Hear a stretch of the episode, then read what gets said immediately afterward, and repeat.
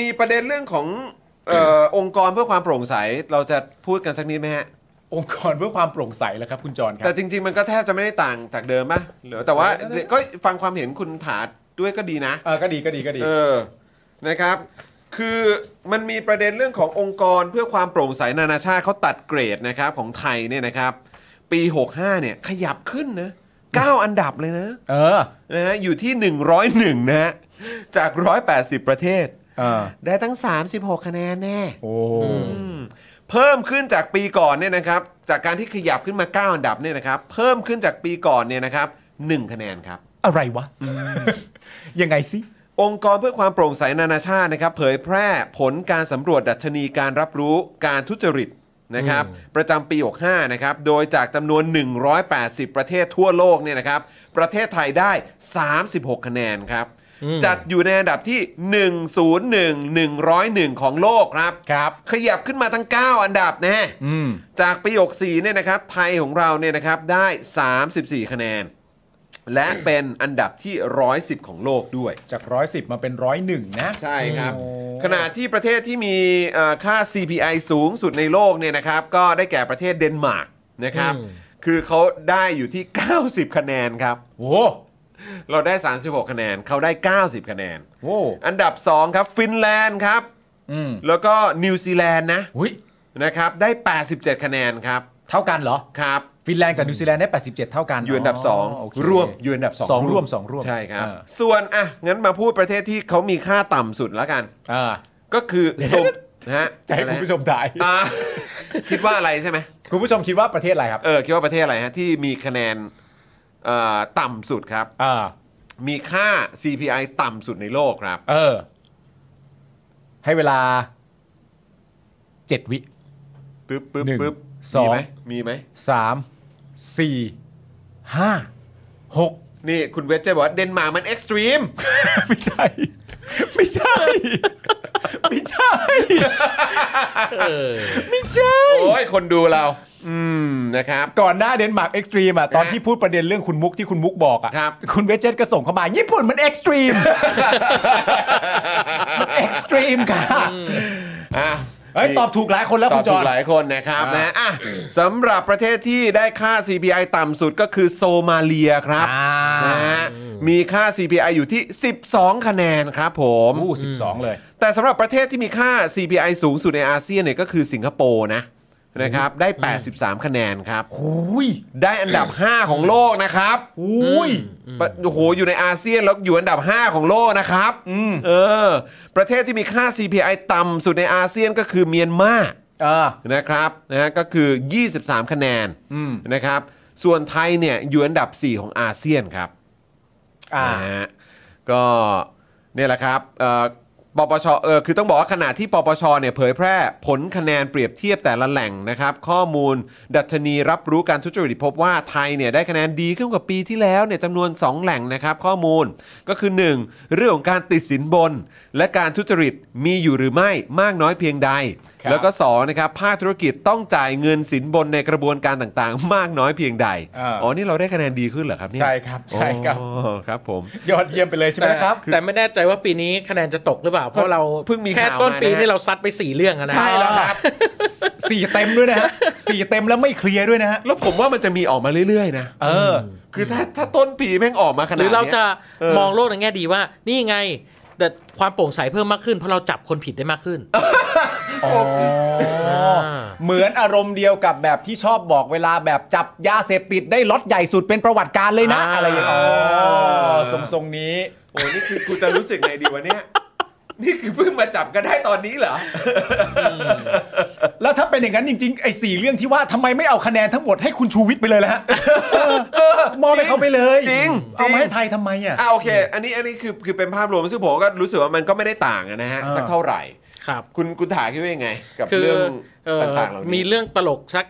สองสามเรื่องเกี่ยวกับเรื่องนี้ครับ เชิญครับ เรื่องแรกก็คือไม่รู้ว่าตลกหรือเปล่าครับ เออ เนี่ยเขา อ่า เกรินก่อนกลัวจะไม่ตลกเลย ไม่เป็นไรไม่เป็นไร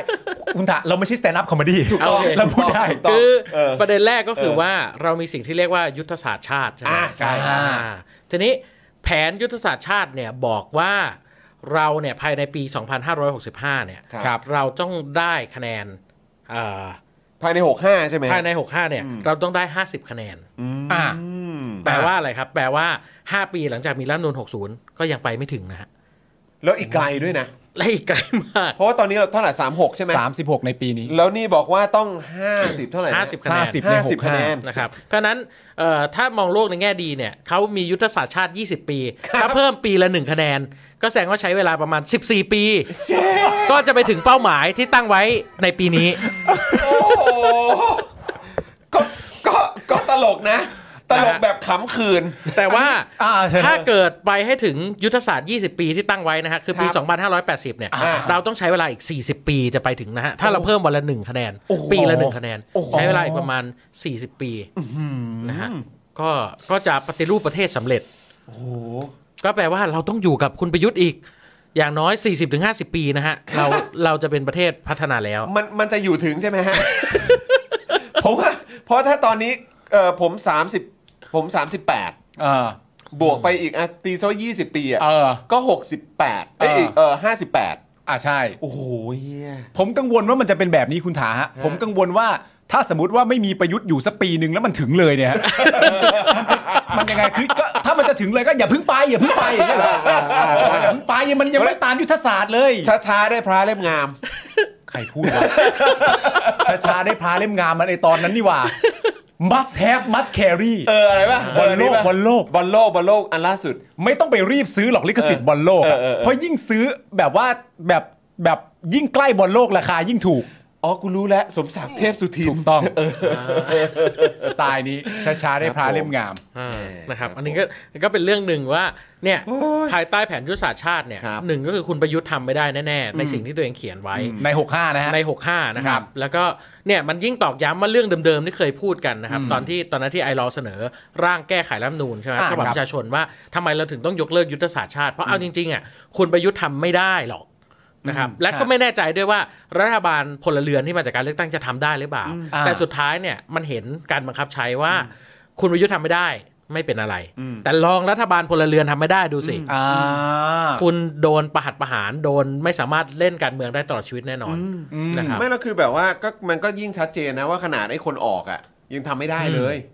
ครับอืม ใช่ไหมฮะ ใช่ใช่ ขนาดคนออกมันยังทำไม่ได้เลย แล้วมันก็ เนี่ยจนมาถึงปี 6566 แล้วเนี่ย อืม ตัวเลขมันยังไม่ใกล้เคียงเลย อืม ใช่ใช่ คือ ใช่ ยังต้องพิสูจน์อะไรอีกถึงคุณ ค่า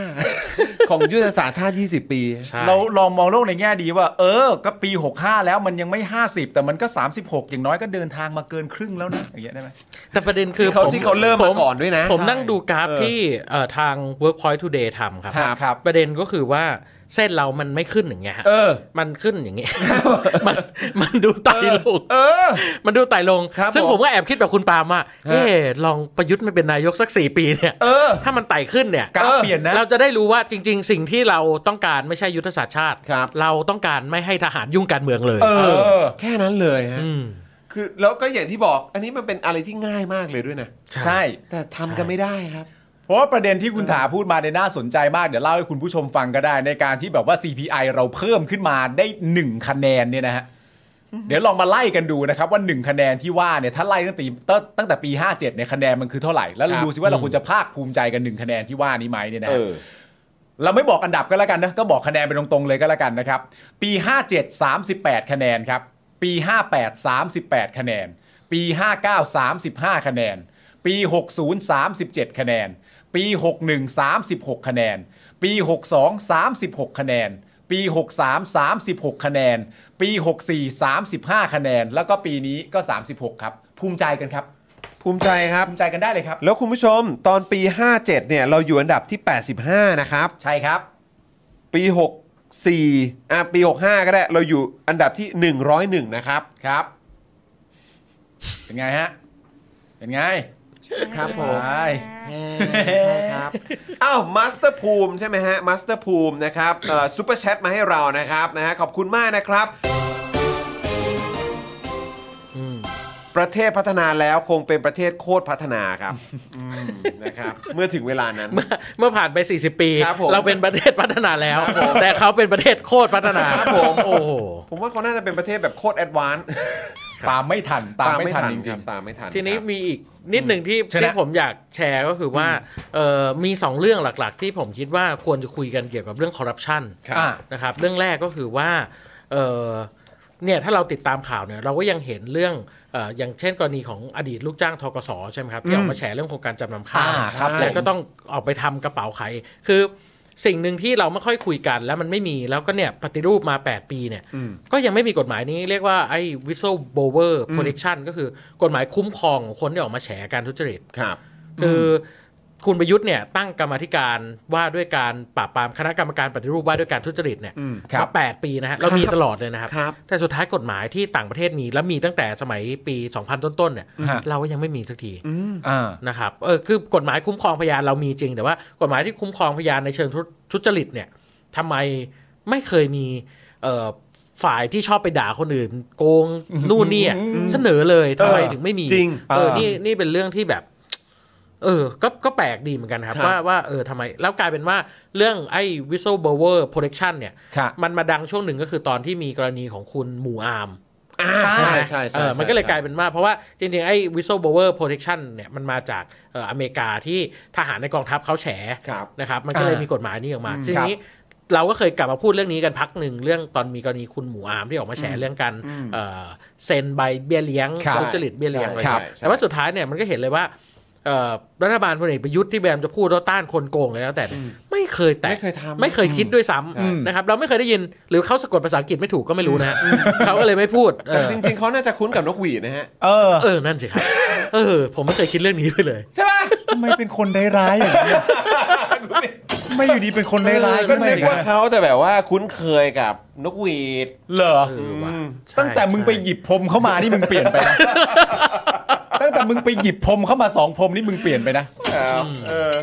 แปลกมากครับ whistle blower ก็ก็นกหวีดนี่แหละ ที่ ใช่ เรียกร้องการปฏิรูปไม่ใช่เหรอ ใช่ใช่ เยอะแยะมากมาย นั่นเองครับ เรียกร้องการปฏิรูปตำรวจ เออ ที่ทุกวันนี้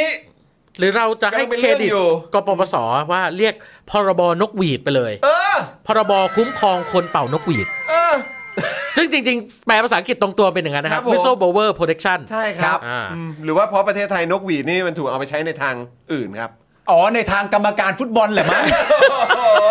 ครับ ดึงทิ้งดึงทิ้งดึง ใน ทิ้ง ทางการล้มประชาธิปไตยไหมคุณ อ๋อ ว่าเ ครับผม ครับผมดึงทิ้งเลยด้วย ดึงทิ้ง โอ้โหเหี้ย มันก็ whistle blower เออก็เหมือนเป่าอะนะครับ เป่า ผม เป่า คน รับ กหวีดอะไรอย่างเงี้ย ฮ นะ คือตอนนี้ต้องเป็นเอ่อเป็นพรบเป่าสากมากกว่า เออใช่ หรือว่าจริง ๆ มันมีความไม่ชัดเจน ตรงที่มันไม่ได้บอกกันตั้งแต่แรกว่าไอ้นกหวีดที่ว่าเนี่ยสายคล้องเนี่ยเป็นลูกทงช าติมันไม่ชัดเจน ขอ ไง ละเอียด คือ หน่อย คือ มันไม่ คุณ ชัดเจน คุณ เออ ประยุทธ์กับคุณวิษณุเขายังเถียงกันไม่จบว่าจะใช้สายคล้องอะไรดี ม่เอาอันไหนดีอะฮะ ภาษากฎหมายมันต้องชัดเจนคุณถา ครับ มันเป็นอย่างนี้มันไม่ได้แบบ เอ้ยสายคล้องนี่มัน ครับ สีอะไร